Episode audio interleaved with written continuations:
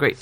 I mean, I've been recording the I've been displaying the spectral frequency on Audition because I've been going out bird watching the last couple of days and recording bird calls. So when you're looking at the the waveforms, I mean, it's more important to look at the frequency, the frequencies that each call has rather than just the amplitude. Yeah, I mean, that is exactly what phoneticians do all the time. Yeah, I mean, I'm slightly distracted at the moment because, to be honest, I should put this away. But actually, let me just make sure that this game... I finished this round of this game and then I can put this away. I'm playing Bloons Tower Defense 6 on my phone. So it's a tower defense game. So you mean, you know how those go, right? There is an army of sorts marching towards your castle, and then you have to put towers, right, to kind of shoot at this army that's approaching your towers, and then you just kind of not approaching your towers per se, but approaching your castle or whatever it is you're trying to defend. Okay, I'm putting this away right now.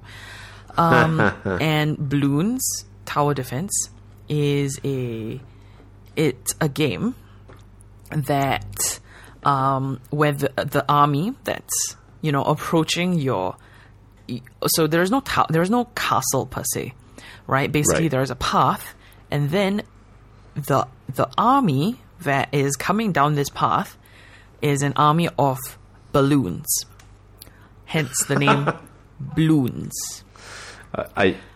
Yes, and this is an interesting concept I've never heard of before. But okay, and your towers are all monkeys.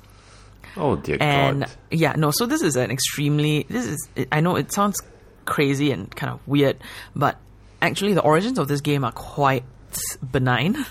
I mean, as if a game could be more benign than having like an army of balloons attacking a defense of monkeys.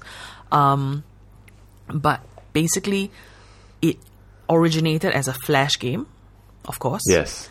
Right. What is Flash? Yeah. What is Flash?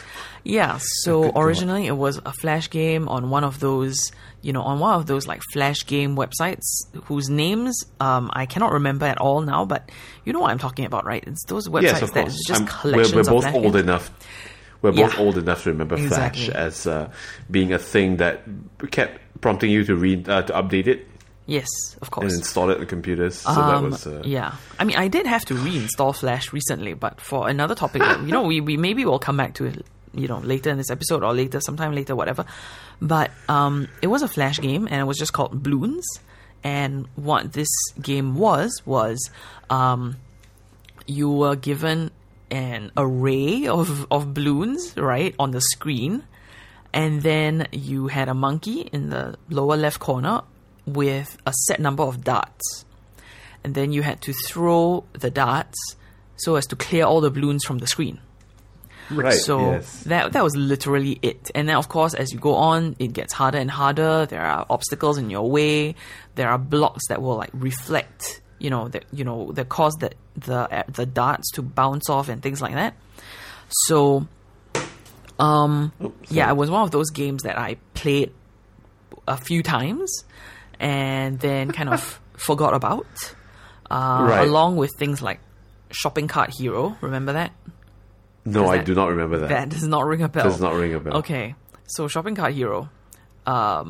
We'll just talk about Shopping Cart Hero for a bit because it's so ludicrous, and then we can get back to Bloons.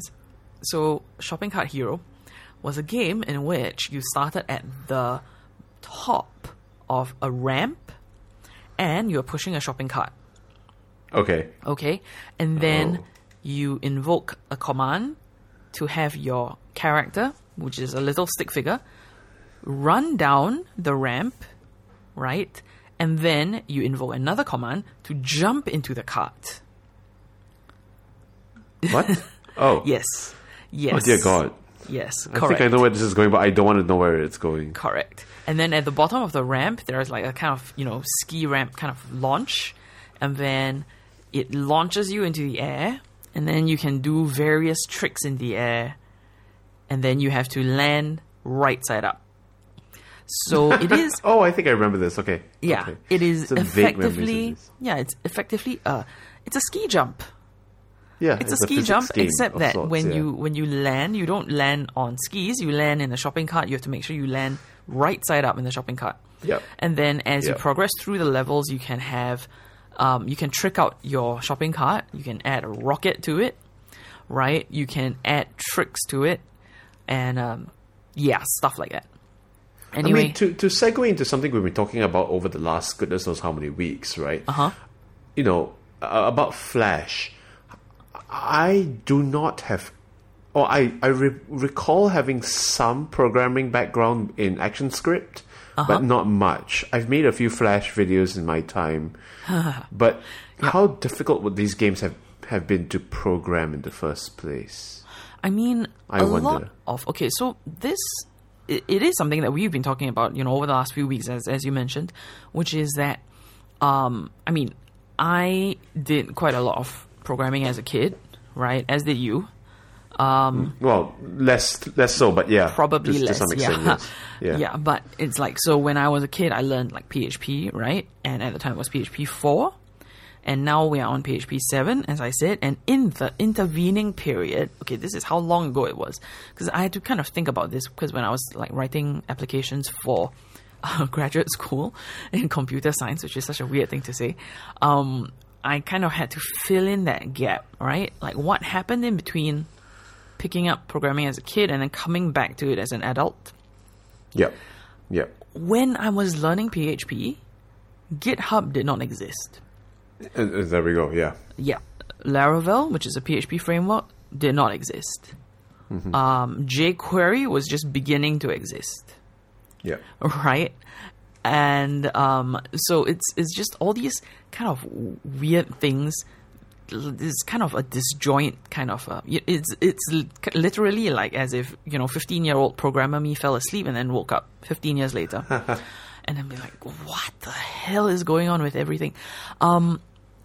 So the thing about it is, when you talk about programming, right, and you talk about the skills that a modern software engineer or software developer is going to need, you have the languages, which are things like C, JavaScript, Java, PHP, Ruby, and so on. And then you talk about the things that, the frameworks that exist on top of those things, right? Which okay, so just to kind of give a few concrete examples, like JavaScript has like a ton of frameworks on top of it, and jQuery, and then I think on top of jQuery, there's jQuery UI, you have React, and then on top of React, you have React Native, Angular, Vue, Node. These are all frameworks that exist on top of JavaScript. For Ruby, you have Ruby on Rails, famously. So, I mean, this is a kind of weird thing, like, because back in, like, 2004, 2005... Okay, actually, it's 2005, because I think Ruby on Rails only started to exist. It was only released in 2005. Yeah, so when Ruby on Rails came out, I remember, like, hearing some buzz about it on the internet and blah, blah, blah. And then I was, you know, talking to my dad. I was like, hey, I'm hearing about this thing called Ruby on Rails. My dad was like, Ruby? That's old. And then I think this is kind of where at the time I did not understand it, and now does it start to make sense, because what it is, Ruby the language is old, right? Yep. In the world of computing, Ruby on Rails is a framework that only came out, I think it was 2005 when it came out. Oh, I see. Okay. Yeah, thereabouts. And what these frameworks are, right, they are effectively, they're kind of libraries, in a sense. Yep. Right, but they are libraries, or you know, They're frameworks. They exist. They are written in the language. They exist on top of the language. That allow you to that abstract away, right, some very commonly performed tasks. In that language. So, for example, when you're developing a web application, a very common thing that you have to do all the time is authentication. Yes. So, way back when, right, in the early 2000s, when you were building a PHP web application, everybody implemented their own authentication. They wrote their own login. Yeah, they wrote their own login page. Yep. They wrote their own script to, you know, check their database and all that. Exactly. And some smart alec realized, why are we duplicating all this work? So they came up with, you know, they would build a framework in that language, whether it was PHP or Rails or Python or whatever, to say, okay, you know this language, now install this set of tools on the server, and now we have built-in functions that will do X, Y, and Z right away. Yeah, right? I mean, this is very similar to how, you know, basically all the computational work in biology happens. Yes, yes. You have a bunch of people who know sort of the basic syntax of, say, R or Python, and then you have a bunch of libraries that people prepare, and then you go, okay, you know, I don't have to learn how to, say, run a Bayesian, you know, MCMC by hand. This software already does the MCMC for me. Right, exactly. So it's a case of, you know, everybody... To call the routine, basically. Yeah, exactly. Yeah. Everybody sits through the same few, you know, like, classes on like, okay, this is how you run this type of analysis, this is how you run that type of analysis. Then it would be incredibly stupid if every single scientist went back and sat in front of their computer and wrote their own function to implement that analysis. So it's just, okay, it's also kind of like, you know, I remember being, you know, 12 years old in class, and then some external math teacher or whatever came in and was like, oh, by the way, do you know that when you get to secondary school, you're allowed to use calculators? And then everybody was like, oh my god, this is just total scandal, right? It's like, why are we learning like arithmetic? Why aren't we, you know, just, you know, why can't we just use calculators? Calculators exist. But it's the same kind of, you know, you have to understand the lower level of abstraction before you use the higher level, right? I mean, although this does bring up, again, something we've talked about in earlier iterations of the podcast as well, which is that, you know, when you have people who just blindly use these kinds of packages, if there is a mistake in one of these packages, that propagates through the literature. Correct. I think I mentioned this in the context of population genetics, where some of these packages give different results for the same input data set. So that's interesting in the context of, okay, you know, is it down to some kind of mathematical error? Is it down to the way in which the data is analyzed? Is this in one of those rounding effects that gives rise to major discrepancies in final output? So that's one possible problem. But the other one as well, I read this in an article on Ars Technica, I think either late last year or early this year, where they found, I think a bunch of chemists found that a whole bunch of papers had to be revised because a software that they wrote gave different results on different operating systems. Oh my god. Which is even more significant, right? Oh my god. That's painful. Yeah. I need to go look up the article, but it was, when I read it, it was like, oh shit, you know, it's that's pretty major, and you know, so yeah, knowing your first principles is good, and you know, important as well, since it helps you to check and make commonsensical kind of sanity checks once in a while as well. Although some things are very hard to QC. Right. If I'm running a complex analysis that's using a Bayesian MCMC, and you know, how am I going to check if the MCMC was implemented correctly? Right, yeah. So I think going back to Shopping Cart Hero, right, what I'm trying to get at is that just as there are frameworks for you know, front-end development, back-end development, there are also game development frameworks. So I don't know enough about this. This is an area that I've never really explored, but if you look at things like Unity, for example, Unreal Engine or... Unreal Engine, yeah, exactly. I mean, in my Lavagon course, I was looking at an optional exercise that used a game development framework for Ruby called Gosu.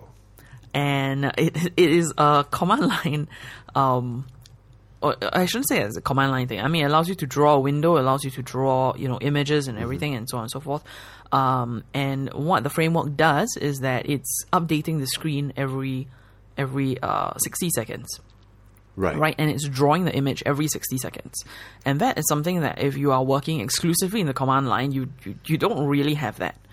And I mean, if you think about, you know, everything that goes on top of your, if you are, say, Mac OS software developer, mm-hmm. right? Mm-hmm. And you're writing in Xcode, right?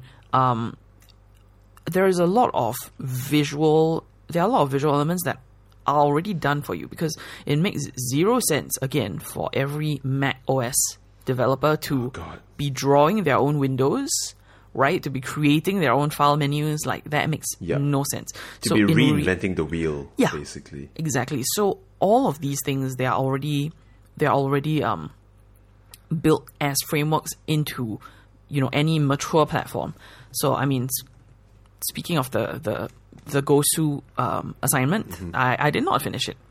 I was...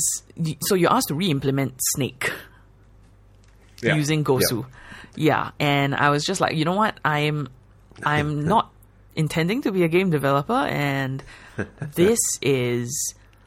I'm going to reach a point where I'm just going to be happy with what I'm able to do with Gosu, which is I managed to make a 20 by 20 square move around on the screen in response to keystrokes. Okay, let me stop you there. Do people still even play Snake? I don't know. I'm sure you can find a Flash implementation of it somewhere. Do people still know what Snake is? I mean, Snake was like the iconic, right? Everyone's handphone had Snake implemented on their phone. And, you know, these days, obviously, the smartphone, you can do so much more than that. So it's like, okay, I mean, this is one of those generational era games where you have Snake, Solitaire, Free Cell, Minesweeper. Yeah. That characterized an entire generation growing up. I'm just going to assume that people know what Snake is. So I got to the point where it could render a food pixel. It's not exactly a pixel. It's 20 by 20. A food square randomly on the screen. It had a snake square that could run around the screen. But when it hits the food square, nothing happens. If it goes off screen, nothing happens. It's still recording the position of the snake. So if it goes off screen and then you maneuver the snake back, it eventually reappears on the screen. And then I was like, you know what? I'm happy with this. but I think coming to it, right, like there is no edge detection. There is no collision detection, right? Yep. There are, as far as I could tell, there's no really easy way to display text, because Gosu is basically just treating it as a canvas of pixels. There probably so you have to some hard code everything. I mean, there probably is some function for text, but I just didn't get that far. Some kind of ASCII function, or I don't think so. I think it's like actual, you know, it's like a font function. But I was just like, you know what, I'm done for now. I'm happy with this. I don't plan to be a game developer. I'm out. But I think the point is, I don't know enough about, you know, Unity or Unreal Engine or Lua or any of the commonly used languages and frameworks for game development. But I would imagine that many of them have implemented collision detection, edge detection, out of bounds detection, some kind of something like that. And then you wouldn't be checking, like, is the exposition of this above the exposition, whatever. You'd just be like, I have an object. It already stores its own X and Y and maybe Z position. Mm-hmm. I have another object. Mm-hmm. It's also storing its own X and Y and Z position. Are they colliding? Then you don't think about it. I mean, there'll obviously always be some clipping when you have, you know, more complex games. But, you know, the major collision ones are the ones you want to avoid. Huh, I didn't know Pokemon Go was written in Unity. Sorry. Oh, wow. It's a modern enough game for that. Yeah. Speaking of which, but we'll come back to that after we reverse, you know, back to Bloons. Speaking of which, summer games done quick starts in less than 24 hours. Is that right? Okay. Yeah, I'm not sure how far away it is because of the time difference. Yes. But it's starting on 16 August 2020, so it's supposed to be happening within the next 24 hours, starting in the next 24 hours. So if you're not familiar with Games Done Quick, it is a speedrunning marathon where people try to complete games as fast as possible. And this often takes a lot of advantage of glitches in the games, including things like, you know, poor edge detection, poor collision detection, you know, being able to accidentally go out of bounds. It's actually great when you see it in games like Mario Kart, for example. Like, yeah, like you can actually find videos of speedrunners of any kind of racing game, really, where somebody has found like a spot in the track where you can actually go out of bounds and you just cut across. Yep. And then you're back and you've lapped the field. Anyway, I mean, that's just one example. Or another, I mean, they have all these techniques like pause buffering, where, you know, if you pause the game, the action that you were going to take, it's buffered. And then when you unpause, it all happens at once and stuff like that. Yeah. And yeah, like there is a kind of semi-famous in the speedrunning world, not actually famous, famous episode in a few GDQs ago when a speedrunner, the doorbell just rang. I don't know who it is. I'm not going to answer it. Yes, I hear it. Yeah. So a speedrunner, I forget his name, but I know that he's referred to as the Swedish sniper. Yeah, he mostly speedruns Zelda, and in one of the Zelda games, he did like a trick that required like 10 minutes worth of pause buffering. And so the first 10 minutes of the speedrun was just the game. Okay, so the other thing about GDQ, it's a charity speedrunning marathon. So they are raising funds for a charity, usually either Doctors Without Borders or the Prevent Cancer Foundation, one of the two usually. So one of the ways that they raise money is people bid, like they donate money towards, you know, setting some game setting or the other, right, to be a particular thing. So people will say like, oh, I want the starter Pokemon name to be like John Cena or something, and whichever option gets the most money, that's what the speedrunner will use. So in this particular game, the winning language was Italian. So the run of Zelda was done in Italian, using the Italian version of the game. So the first like 10 minutes of this speedrun was just the screen going pausa, pausa, pausa, pausa for 10 minutes. Yeah. Yeah. So it's... yeah, anyway. That's glitches in games and game development and blah, blah, blah. Coming back to Bloons. So I'm trying to recall, sorry, I'm sidetracking, when I learned ActionScript for, and I suspect I may not actually have learned ActionScript. What I learned, I think I mentioned this before as well, was Lingo. So Lingo was the programming language for Macromedia Director, which is also run by, you know, was also built by Macromedia. I feel like we've had this conversation. Yeah. Yeah, but I think it's more built for interactive multimedia applications rather than, you know, video per se. Remember when Flash wasn't owned by Adobe? Yeah, I remember Macromedia was actually a separate company. Good lord. Yeah, it was. It was.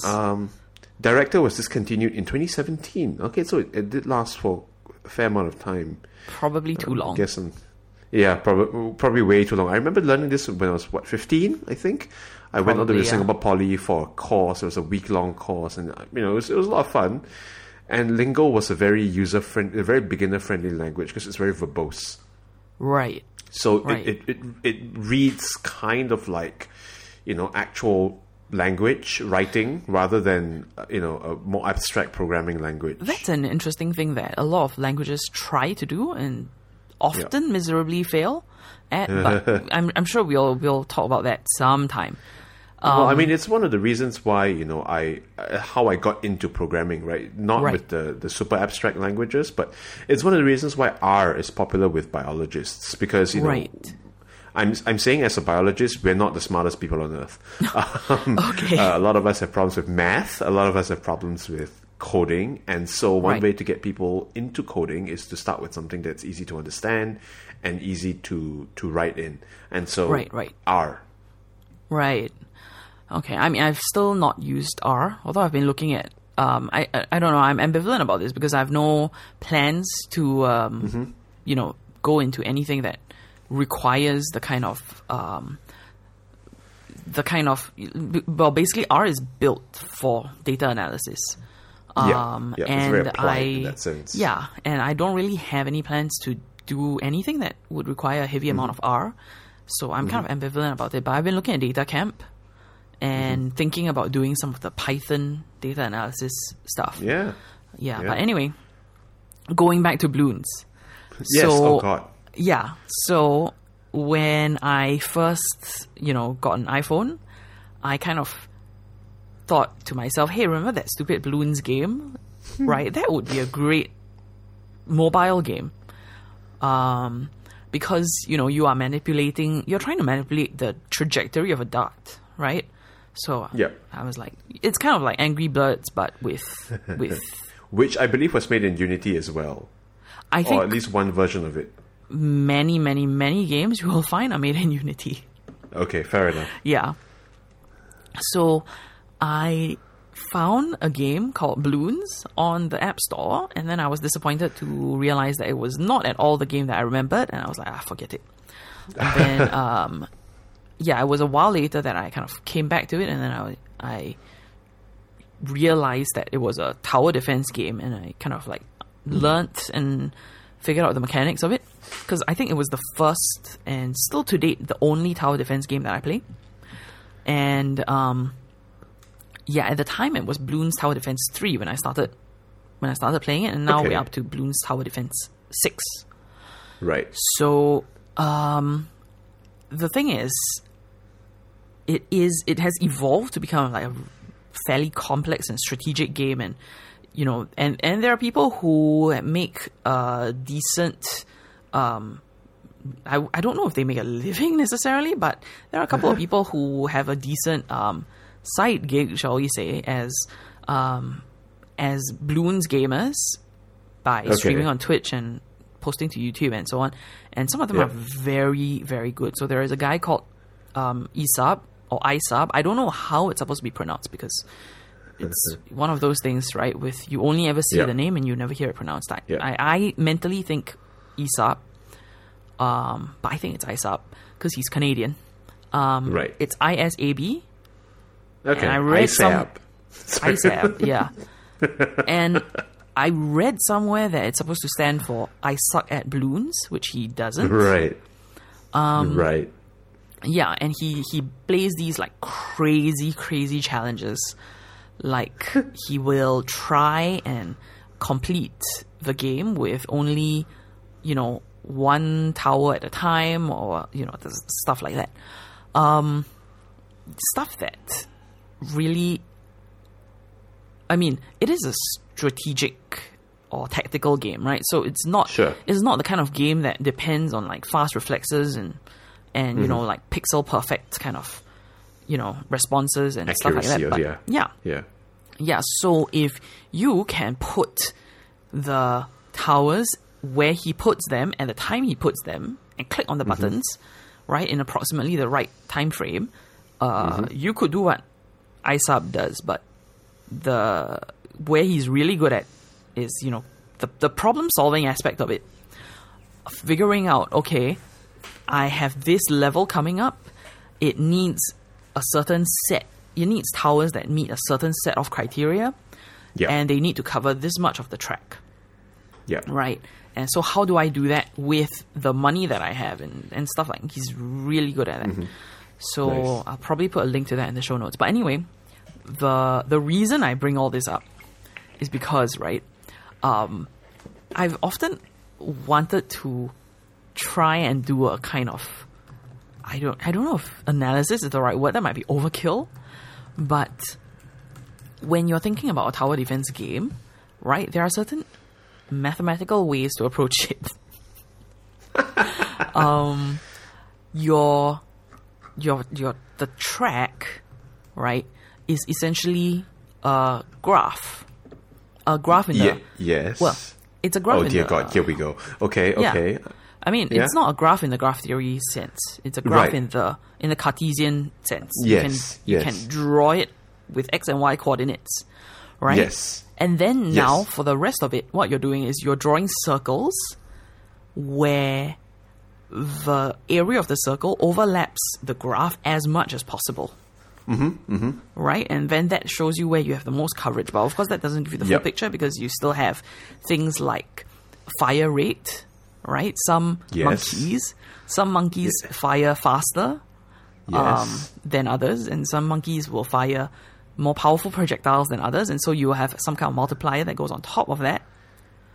And the kind of crazy thing is, when you think about the model that underlies the game, I mean, that's exactly what the programmers are doing, right? When they're programming the game, they've created a track. The track occupies a certain set of, you know, a certain area, right, in a Cartesian plane. And then when you put monkeys, right, the monkeys have an area of effect. Then you have the balloons moving along this track. And then when they enter, the monkey is polling every frame, pretty much every frame actually. The monkey is polling every frame to see whether a balloon has entered its area of influence, right? It's a collision detection, basically. Yep. It comes in, and then a dart goes out, and then there's another round of collision detection because the monkey can whiff.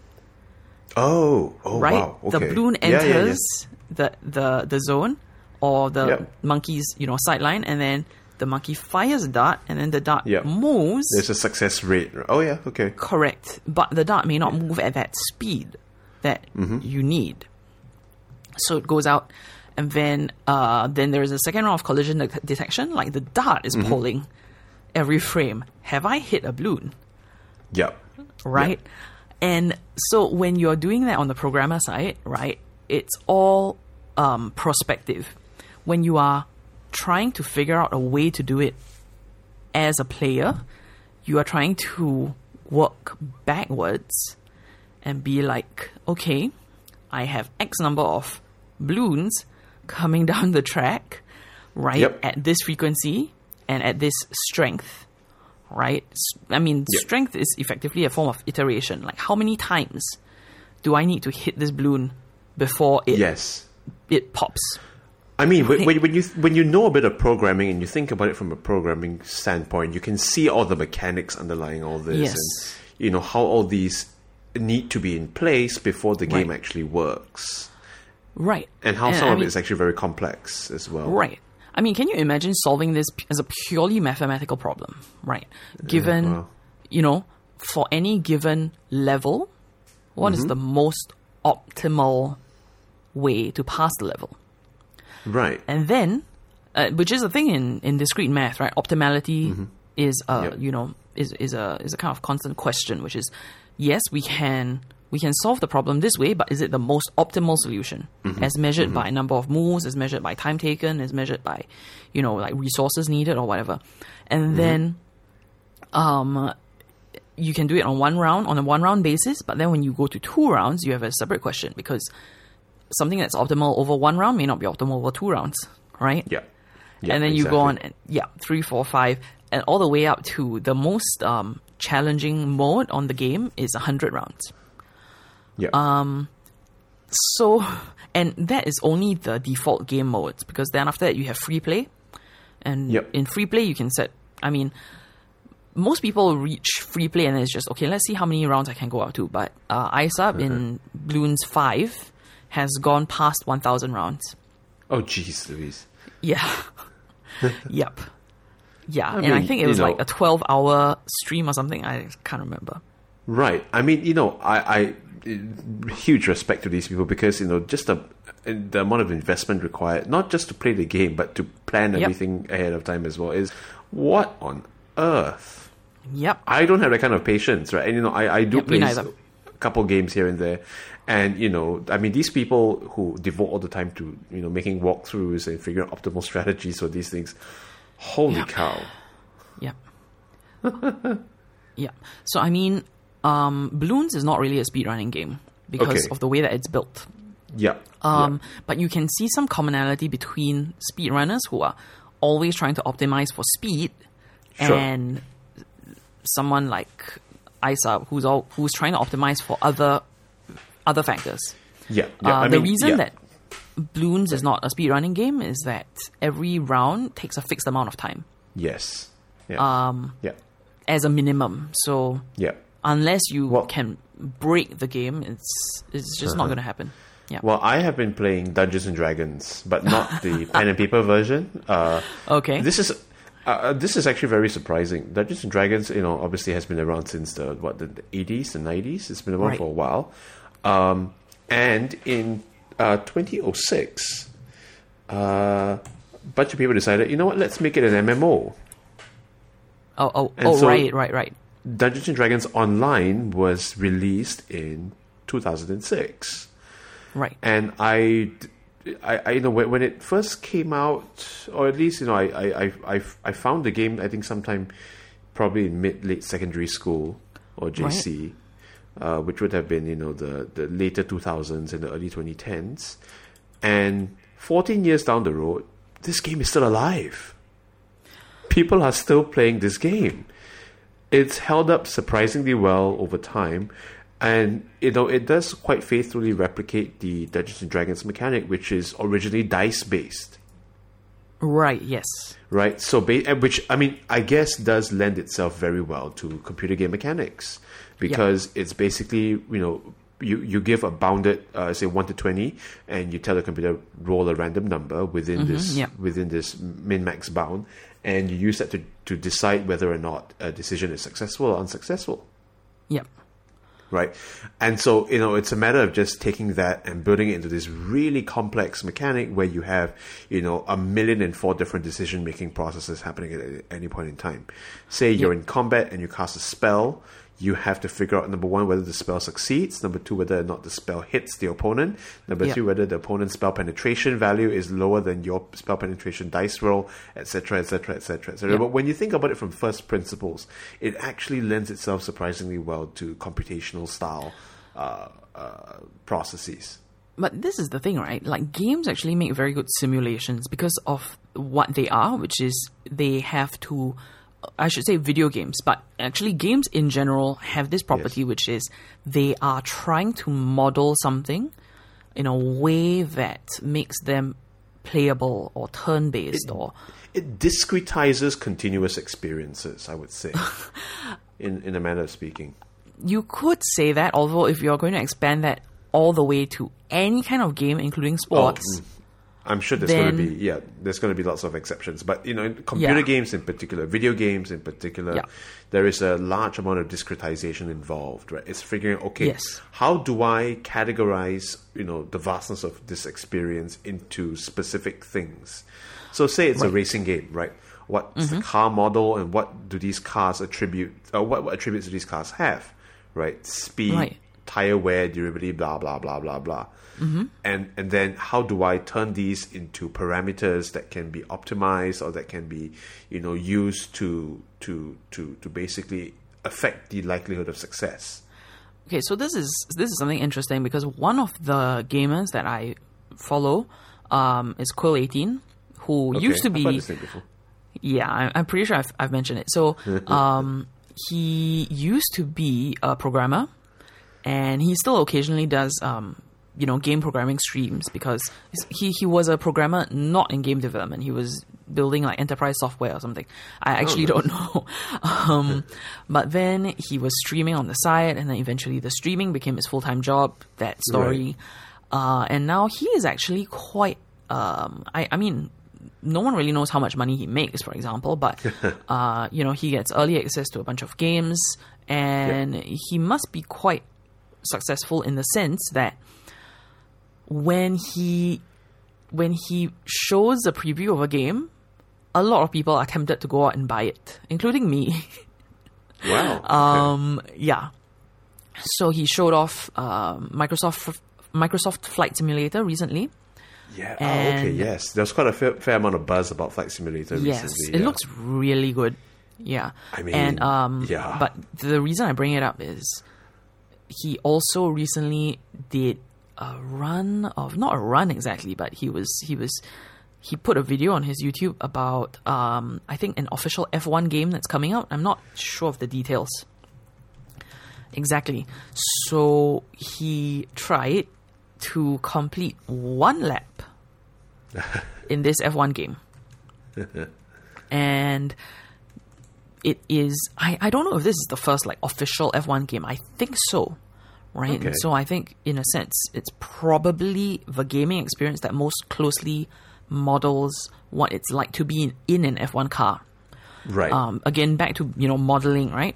And again, yeah. I don't want to kind of trivialize the difficulty of building a game like this, but it is kind of something that's ripe for gaming because physics at this point is relatively well modeled.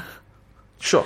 Yeah. Right. We are not really surprised by like, oh, why did that thing fly off in that direction? Like we understand why it does and how to make the calculations to make that happen. And it's all down to epicycles, right? You know, it's so simple. Yeah.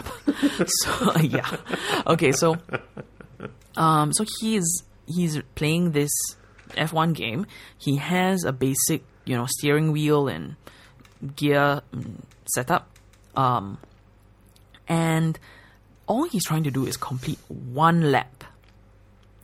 But the rules of this one lap are: if you go in the wrong direction, it's invalid. If you go too far out of the track, it's invalid. Okay, right? And what they do is they have a ghost car that you can turn on or off. And what that is because obviously many people are playing this game, right? So they have like kind of world ranking of sorts of all the people who have ever run this lap. The person ahead of you in this ranking is the ghost car. Right.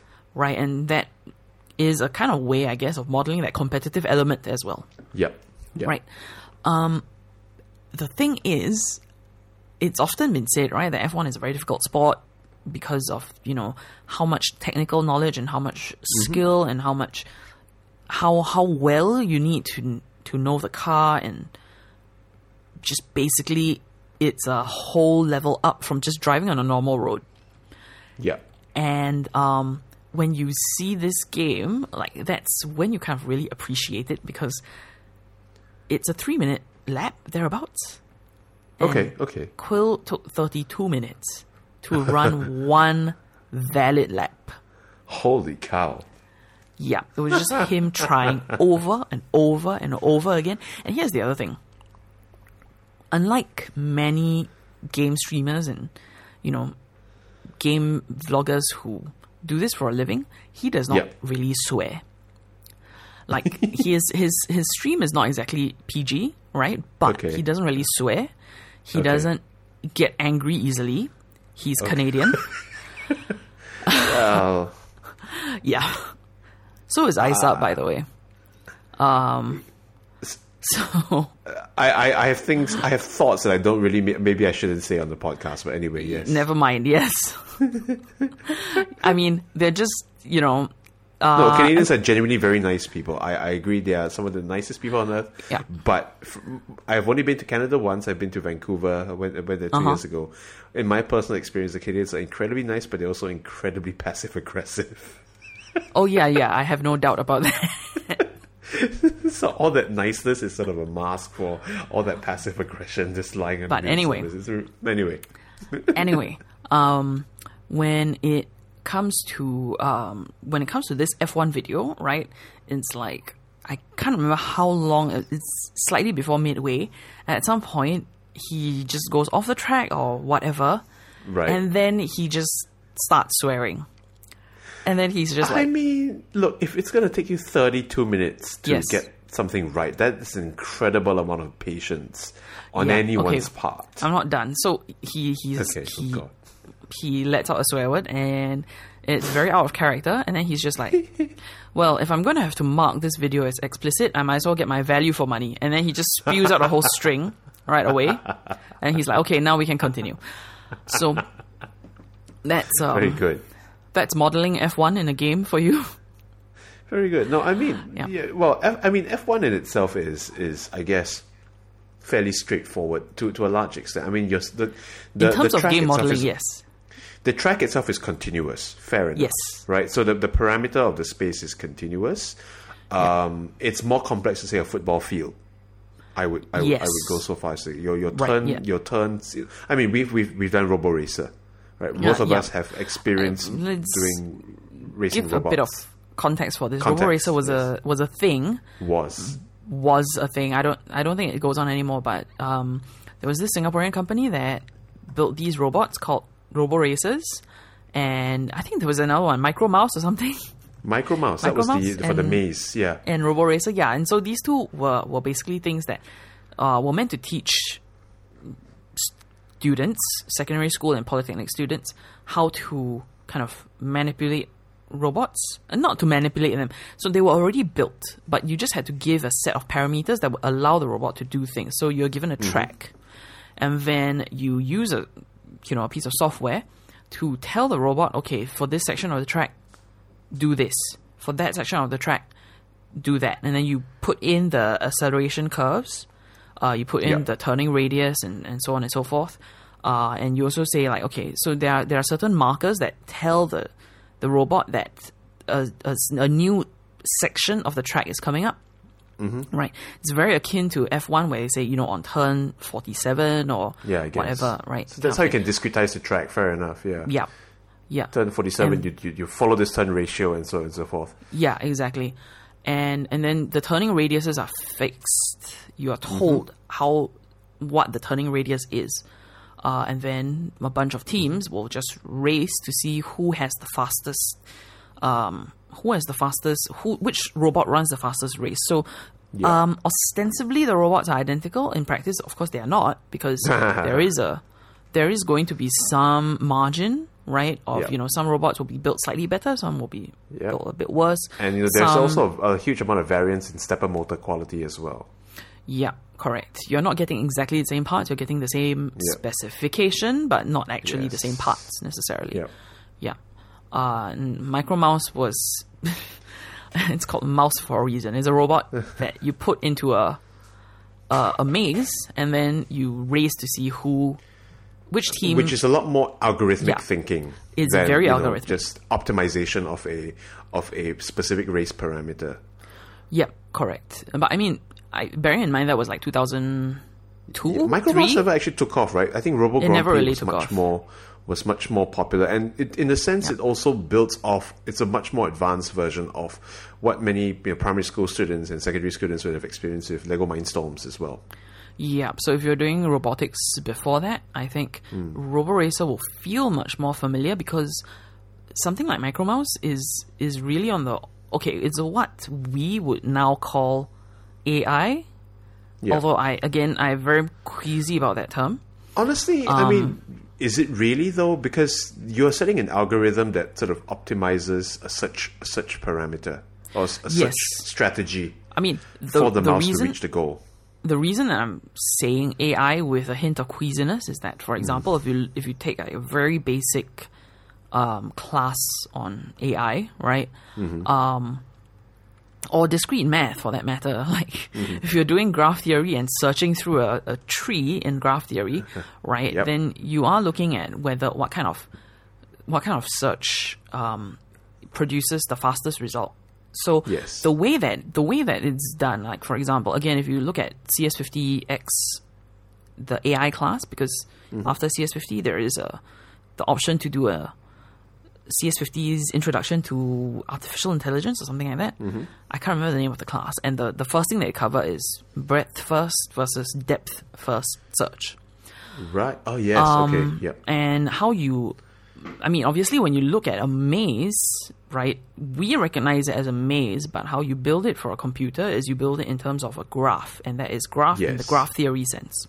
Yes. Right? You have a starting node, and then all the possible directions, like north, south, east, west, right, are sub-child nodes, right? And then you go down, and then you get a tree. Mm-hmm. Right, and you build out that whole tree based on, at any point in the maze, what are my options? Yes. Right? Yeah. So if you imagine you have a maze and you can turn it into a grid, then it's relatively straightforward, because you now have a grid, and at every point in the grid you have up to four possible options, which are up, down, left, right. Mm-hmm. Right? Or down to two options. Well, actually one, reverse. One. If you did right, forward or reverse, yeah.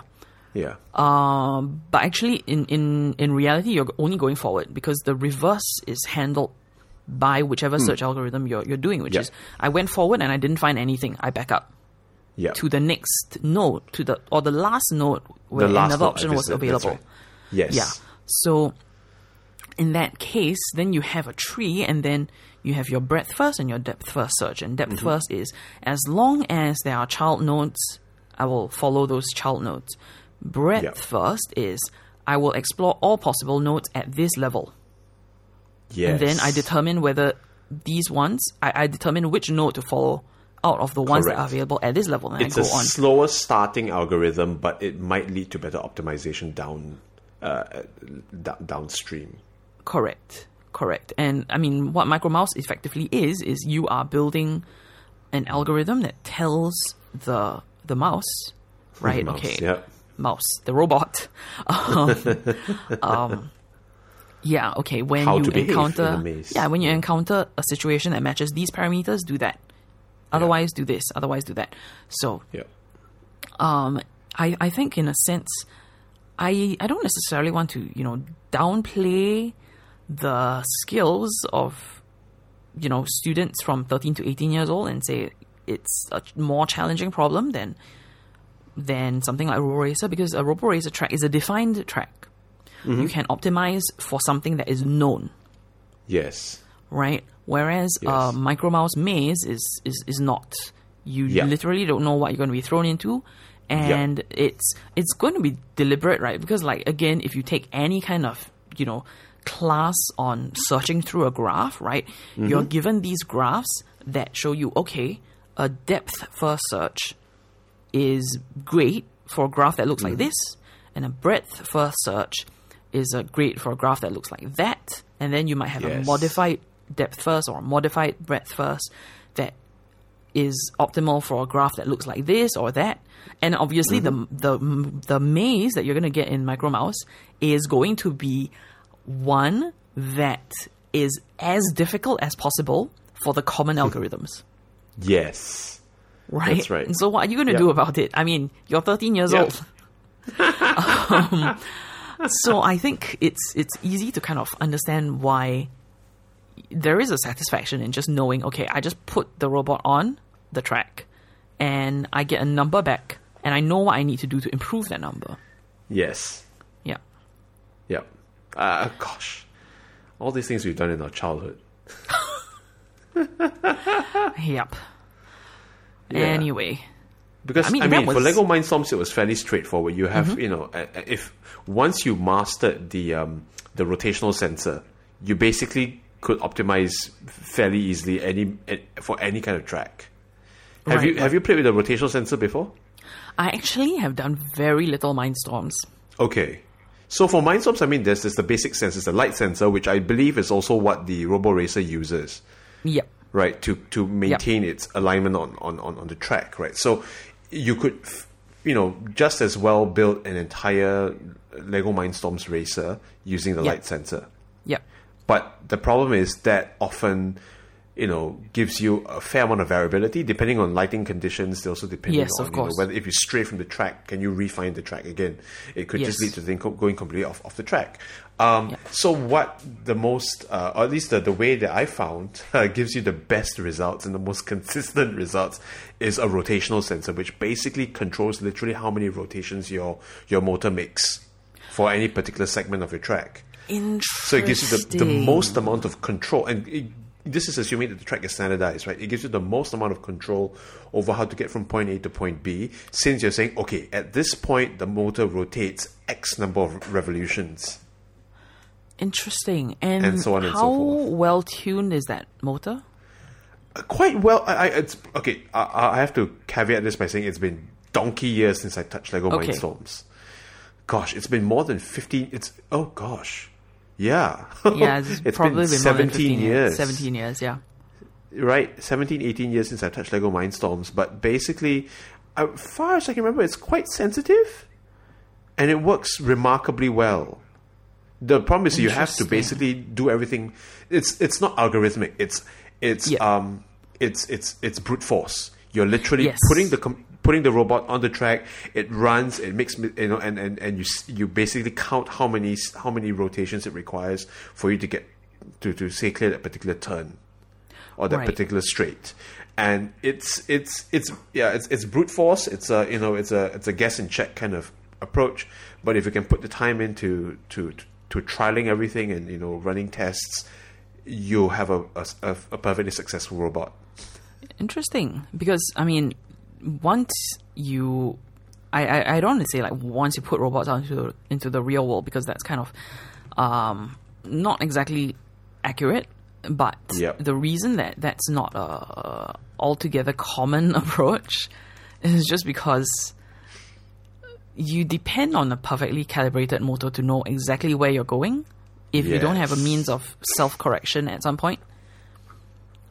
And perfectly calibrated motors don't exist. No, they do not. They really do not. I mean, so, that is just, I would say it's a bit of cheating as well, to be fair. Yeah. But, God, okay, I'm looking up the world of Lego Mindstorms, and it's still quite active. And there's, good God, there's a website that looks at the exact physics of the rotational sensor. It's quite remarkable. Right. Wow. Good heavens. Okay, I'm going to put this in the show notes. This is quite an interesting thing. But yeah, well, God, it's been forever since I've touched robotics. Also, guess what? It's been an hour since we started recording. What? No, that's not right. Oh, good heavens. Okay, yeah, pretty much. And we haven't really gone very far. We've talked a little bit about programming. No, we haven't. We've talked a little bit about speedrunning games, and then we got to robotics. Yeah. Which, you know, I don't think any of us can claim to have any particular insight into. It's just that we spend a fair amount of time of our childhood tinkering around with robots. That's it. Pretty much, yeah. I mean, yeah, and you know, I mean, there's... Sorry. I was going to say, like, there is actually so much other stuff that we could talk about. And actually, part of why I even got to know about Cool18's channel is that he is... primarily, maybe not primarily, but a big chunk of his streaming is actually Civilization. Oh which right, again, okay. Which again is like Civ 6 is how I got to know of his channel to begin with, because I was like, okay, I've watched Civ 5 streamers, then Civ 6 came out, and I was like, should I get Civ 6? And so you do what you do these days, which is you find somebody on YouTube playing the game, and then I was like, yes, I shall get Civ 6. But I mean, part of well, something that I still haven't gotten around to doing that I really want to do, right, is to just do like a really deep study of all the ways in which Civ 6 attempts to model civilizations. Yep. Which is, I mean, when you think about the number of assumptions that have to be made in order to produce even a basic workable civilization, a game, right, is very non-trivial. Yes. I mean, just to give an example, right? For example, I have been... Okay, let's start with the Civ mechanic first. So the Civ mechanic, Civ 6 has a mechanic called loyalty. Yeah. And what that is when you found a city, right, if there are not many cities owned by you near that new city, right? Let me backtrack, because this is very confusing. When you found a city, that city, right, receives loyalty pressure from surrounding cities. Mm-hmm. And the further away a city is, the less loyalty pressure it exerts. Right. So, if you found a new city in the middle of territory you already hold, then it's going to receive loyalty pressure from your existing cities, and it's just your civilization exerting pressure, loyalty pressure on your new city. So it makes sense, because if you found a new city, right, in the middle of the US, they are never going to say, hey, I want to secede. Yeah. Right? Yeah. That kind of thing. But if you found a city on the border, then you start to have a problem, because a border town and border towns always have this problem. I mean, look at Europe, right? Okay. Sure. Border towns receive plenty of loyalty pressure from the other civilizations that border them. So if it's early on in the game, not a lot of land has been claimed, it's fine. You know, you just expand out as quickly as you can until you meet another civilization and your borders clash, right? And then now you will have towns or cities at the edge of your civilization that are exerting pressure on your opponent's civilization, on your opponent's town, to be specific, and vice versa, right? And if one of those border towns, right, if their loyalty drops too low, they can rebel. Yes. They can rebel and become what's known as a free city. Yes. Yeah. Right? Yeah. And then there are two ways that you can deal with a free city. You can take it militarily, or you can exert sufficient loyalty pressure on that free city for it to convert to your civilization. Yep. Yep. Right? And there is a Reddit, I don't remember the name, but we'll find it and put it in the show notes. There is a Reddit that turns like geopolitical events into civ events. Right? And so like when the Hong Kong protests were going on, for example, they were like, Hong Kong has become a free city. You know, it's that kind of thing. Okay, right? Yeah. Right? And now you can imagine that today, what that would look like is, you know, China has conquered the city of Hong Kong. I mean, it's kind of like that. Well, yeah. Yes, kind of, right? We should pair a playthrough of Civilization with a live reading of, say, Paul Kennedy's Rise and Fall of Great Powers or Sam Huntington's Clash of Civilizations. That would be interesting. Yeah, anyway... I mean, they're all from like late 80s, early 90s kind of big history type treatises anyway, right? So, yeah. I mean, if there are going to be any history treatises that fit Civ, it's going to be big history. I mean, that's just the way it's going to be. So when was Rise and Fall of Great Powers in 1987? So around that same time, right? I think, when was Civilization first released? It's a good question. I'm not sure. 91. But, so yeah, around it's close enough. Wow, good heavens. A lot of interesting, you know, ways of... I mean, that style of thinking was very, very prevalent in the late... I guess, fall of the Soviet Union and definitely. Yeah. And I think here's the interesting thing, right? Which is when you play Civ, if you come to it from the point of view of, I need to learn this game and I'm looking at elements in the game and I'm trying to see parallels in the real world, you will find them. Because, I mean, they came from somewhere. Sure, but there are some things that, for the sake of keeping the game simple enough, and also, you know, we are getting into kind of like philosophical territory, like a map is not territory kind of thing. And also, like, was it Borges, Jorge Luis Borges, who wrote that, you know, you can't create a map that replicates exactly the detail of the real world, because then you've just created a copy of the real world. Yeah, I mean, you know, someone who makes maps, this is a very real thing. So. Yeah, and I mean, they have to be selective in discarding some things that do happen in reality in order to make it fit into the game. But well, I mean, for example, I was listening to an audiobook from The Great Courses about the history of China, and I was at the part of the warlord era from, I think, 1921 to about 1937, 39, thereabouts.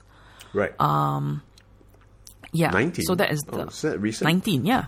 Okay. Oh, wow. There were several warlord eras in Chinese history. Sorry, I might be thinking of a much earlier one, of the Sangkoi era. Yeah. Yeah, no, it's not Romance of the Three Kingdoms period. It's like after the death of Yuan Shikai era, right? Yeah. When basically... 1925. Oh, wow. Okay, yeah. Yeah. The rise of the Kuomintang, is it? No, correct. Wait. Exactly. Okay. Oh. Exactly. And so now you have a problem, because this is not something that is modeled in the Civ game. I don't believe it's modeled anywhere in the Civ game where an empire disintegrates into several smaller ones. Yes. I don't think... I've played Civ 4, 5, 6... And I don't think this is something that Civ can model if it's going to be a playable game in the way that we know it. Huh. Right? Right. Because what you would need is you would need one civilization where across the board, loyalty drops. Right. Which there isn't a mechanic for that because your capital always has... I mean, is it possible to model factionalization as a precursor to civilizational implosion? There is a precedent for it, which is Civ 4 colonization. So Civ 4 had an expansion pack, I guess, called Colonization that nobody plays. Because after that, they released Beyond the Sword, which is what everybody plays. So colonization actually has the mechanic. I don't know if Beyond the Sword has it as well. But civilization, colonization has the mechanic where if you have cities on a different continent from your capital, mm-hmm. they may eventually ask to become a colony. Yeah, and if you grant them independence, then they become an ally by default. Although I do not remember what happens if you refuse them independence. Like, I don't think there are any really negative effects. So it's very imperfect in that sense. Right. Yeah. Well, there's going to be more civilization games coming out at some point. Yeah, so for sure. Maybe. Yeah. We'll see. Hang on, is there any Chinese leader? I see Genghis Khan. There is. In Civ 6, it's Qin Shi Huang. I guess that's the time period they're going for. Yeah. Right. In Civ 5, it was Wu Zetian. Wu Zetian, right, and in Civ 4, I believe it was Mao Zedong. Which actually, thinking about, after listening through the audiobook, I'm actually kind of really ambivalent about these choices because none of them, they all occupy a culturally important place in Chinese historical memory, but none of them were particularly good leaders. Well, that's always a relative thing, right? So yes. But no, fair enough. Qin Shi Huang unified China, and then he died, and then China broke up again. That's kind of. But they were all I would say, unitary leaders. So they were leaders during a time of fairly high levels of cohesiveness across the civilization, which maybe is what Civ was going for. So just judging by the three Chinese leaders, if they ran like Sun Yat-sen or Chiang Kai-shek, that would be interesting, right? You couldn't make Genghis Khan a Chinese leader, even though he technically kind of was. You couldn't make Sun Yat-sen a Chinese leader because he never made it to that point. Yeah, that's true. But Chiang Kai-shek, well, actually, to be fair, Mao Zedong and Chiang Kai-shek were, anyway. They were contemporaneous. Yeah. So I'm just kind of thinking, because the thing about Civ is that they also are trying very hard to be diverse, I think you can tell. Yeah. And, they've added a lot of Civs that are not traditionally on the consciousness of at least the, somebody who is educated in the Western or even the Eastern tradition. They have a Nubian leader from Indonesia. Yeah, Getaja is in as of Civ 6. Mm-hmm. You have, they've had Maya and Inca leaders for a while and Aztec leaders. They have Jayavarman the 7th. Wow, from Cambodia, the Khmer Empire. Interesting. Yes, they have had that since. They've had someone representing the Khmer or the Cambodians since Civ 4, I think. Oh, wow. Okay. Yeah. I'm trying to remember who else. They have added a bunch of Native American leaders in Civ 5 and 6. Mm-hmm. Yeah. And they've also, for well-known civilizations, they've also tried to get away from commonly known leaders. So they just added an Ethiopian leader who mm-hmm. is Menelik the Second. Right. And that's who is he? Google. I only know one Ethiopian leader and it's not him. Interesting. That kind of thing, yeah. Pound maker of the Cree, I have no idea. Oh, okay. Wow. Yeah, exactly. So they've been trying, but I mean, it's nice to get away from like Civ 4, where the Russian leader was like Stalin. Oh, okay. Just like, why? Fair enough. Why would you do that? I'll play Red Alert instead. Thank you very much. Yeah. So. Okay. Yeah. So I think, but okay. Then we're kind of getting into games as cultural objects, right? Like the ability of games to very much to influence, you know, the way that I'm going to say the way that a new generation thinks. I mean, this is something that I was commenting to my sister yesterday, actually, that I think the games that you play the most when you are between, say, 10 to 16, they have some kind of imprinting effect on you. Sure. And well, I mean, not just games, but the games, the books, the whatever. Basically, your life experience at that age has a strong shaping effect on your downstream life philosophy. Yes, definitely. Like that's when you're building, I think, mental models of what the world is like. Sure. And you're very affected by the stuff that you read during that time because it helps to construct your conception of the world. Mm-hmm, mm-hmm. And but I mean, to be fair, you know, the age thing is perhaps a function of you know, the fact that yes, that's when the brain is really, you know, picking up new things and generating new structures. But I think broadly speaking as well, you know, it's that first few years when you're doing something new. So it doesn't really matter depending on your age. Say if I'm you know, we're in our 30s right now, and I'm learning a new subject from scratch, right? The way I perceive, you know, ideas or new information from this subject will be heavily dependent on the concepts I'm introduced to at the very beginning. That is all true. Yeah. And I mean, I think it's the same thing of, you know, if you're picking up a new skill, the first way you learn to do it is the way that you're going to do it for a very long time. It's very hard to undo that initial. I mean, if I had to learn German, I'll be thinking about it in terms of English. Okay, that's we're getting into dangerous territory. Yes, fair enough. Yeah. But I think the thing is, like, for me, right, I find myself actually generally reluctant to pick up a lot of new games. Okay. Just because of that initial hurdle of difficulty. The learning curve. Because there is a learning curve with most games, right? Yeah. And I think when you are between 10 to 16, you have a lot of free time, and you're just procrastinating. And I mean, it comes to a lot of people from our age. Sorry, I have to say, like, even when it came to Civ, I picked up Civ during, like, I think it was spring break. Okay. When I had a lot of time and nothing to do, right? Which you don't really get as an adult. Like, as an adult, it's like I want to be entertained, but I don't want to work for it.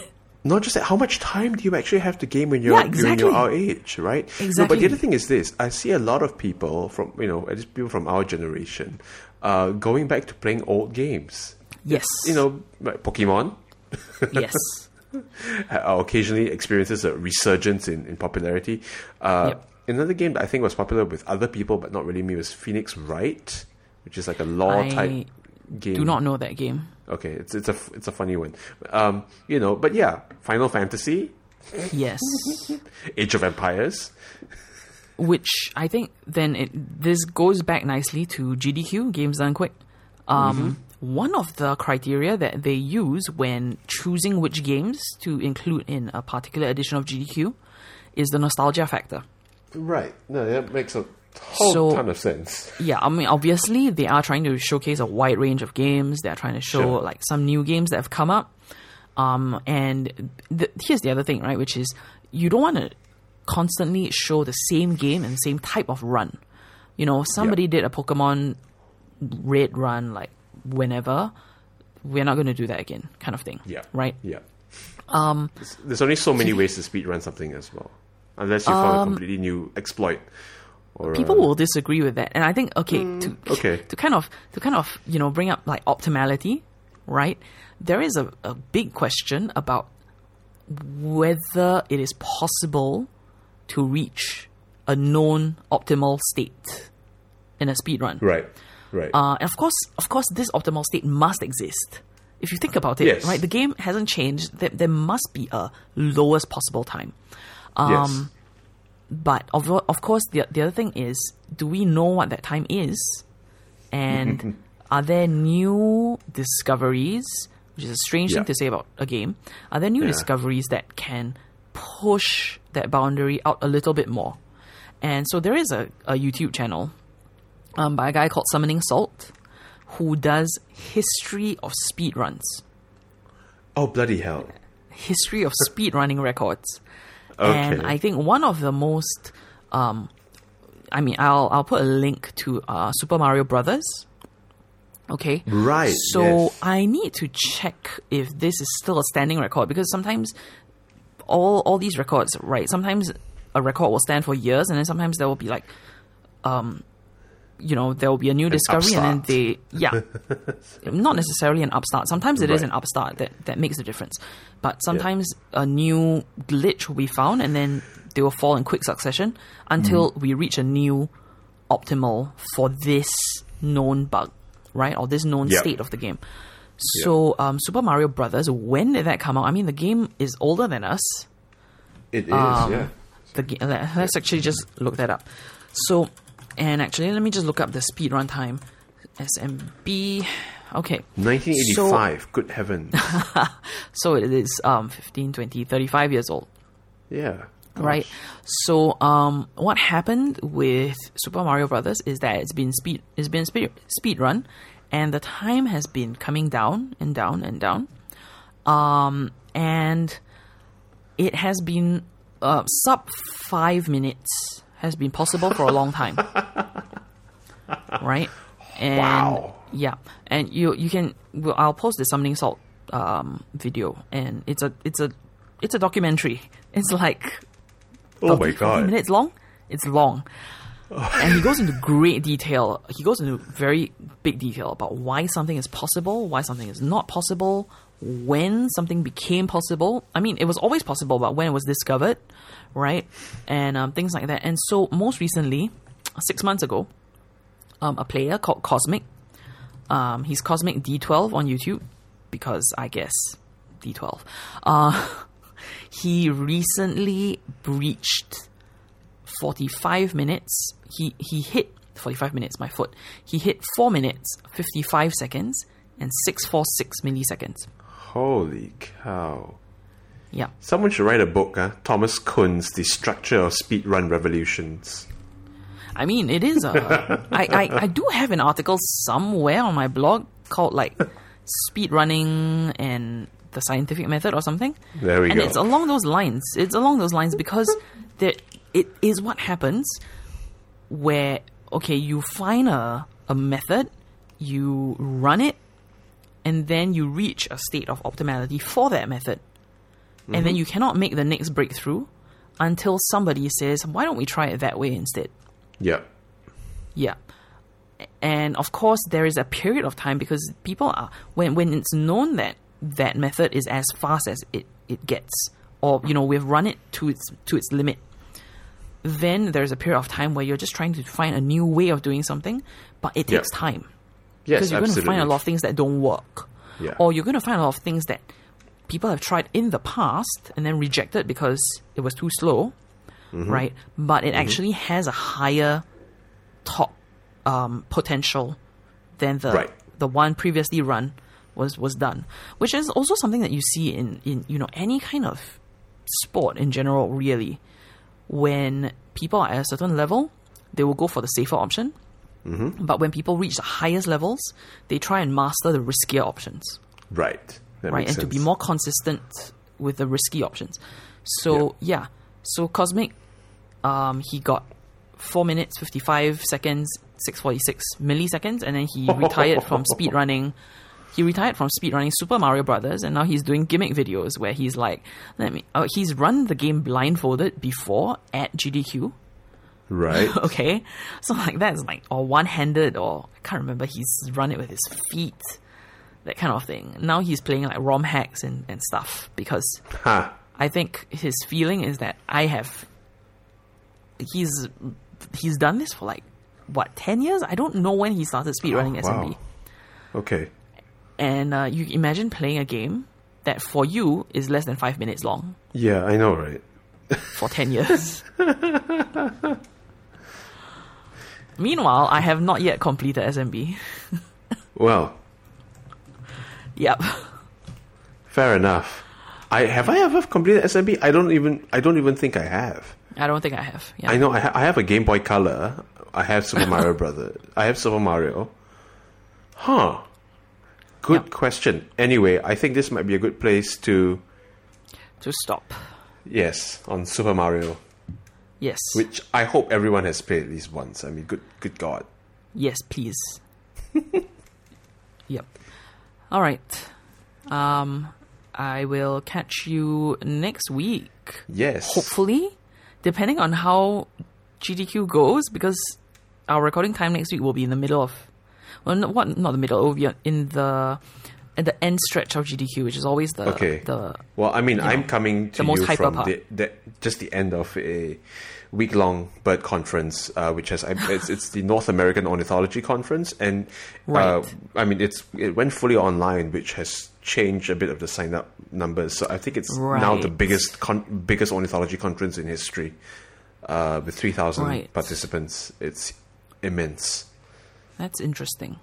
Yeah. That is interesting, because GDQ has always been online, but it's always been streamed online, but it's always had an on-site component. So that's a streaming thing, but if you're at an academic conference, it's talks, there's networking, interaction, and I mean, I must say, for something that was hastily cobbled together because of the pandemic, everything was supposed to be online. It was supposed to be in person. I'm supposed to be in Puerto Rico right now, which clearly I'm not. Yes. Interesting. It went surprisingly well. So, I mean, there were technical problems, but hey, every conference, in person or online, has technical problems. You have speakers that don't show up. In fact, there's a funny story. I know we're over time. I'm just going to tell this story. At the last bird conference I was at, which is the International Ornithological Congress in Vancouver, I was at one of the symposia and symposium sections, in the audience listening. And then, so there are, I think, 5 speakers for that symposium. So the first speaker went, and the second, and so on and so on. The last speaker was nowhere to be found. Right. And it was people like, okay, it's... so the fourth speaker had just finished his talk. And like, okay, question and answer. No, we are not sure where the fifth speaker is. We'll give him 5 minutes to show up. And exactly at the 5-minute mark, he walked into the hall with his luggage. He just got off the plane and rushed to the conference center. He made it just in time. And he gave a fantastic talk as well. So it's like the talk that everyone remembers, because holy cow... That was remarkable. Wow, okay. Yeah. That is remarkable. Anyway. All right, so this is episode 10. We made it to 10. Woo! We made it to double digits. Yeah, so the show notes for this episode can be found at monkeymind.xyz/010. And we will hopefully catch you next week if I am not watching speedrun. Maybe I will be watching speedrunning while I podcast. I don't know. Who knows? It's a possibility. All right, that is all. Bye-bye. Goodbye.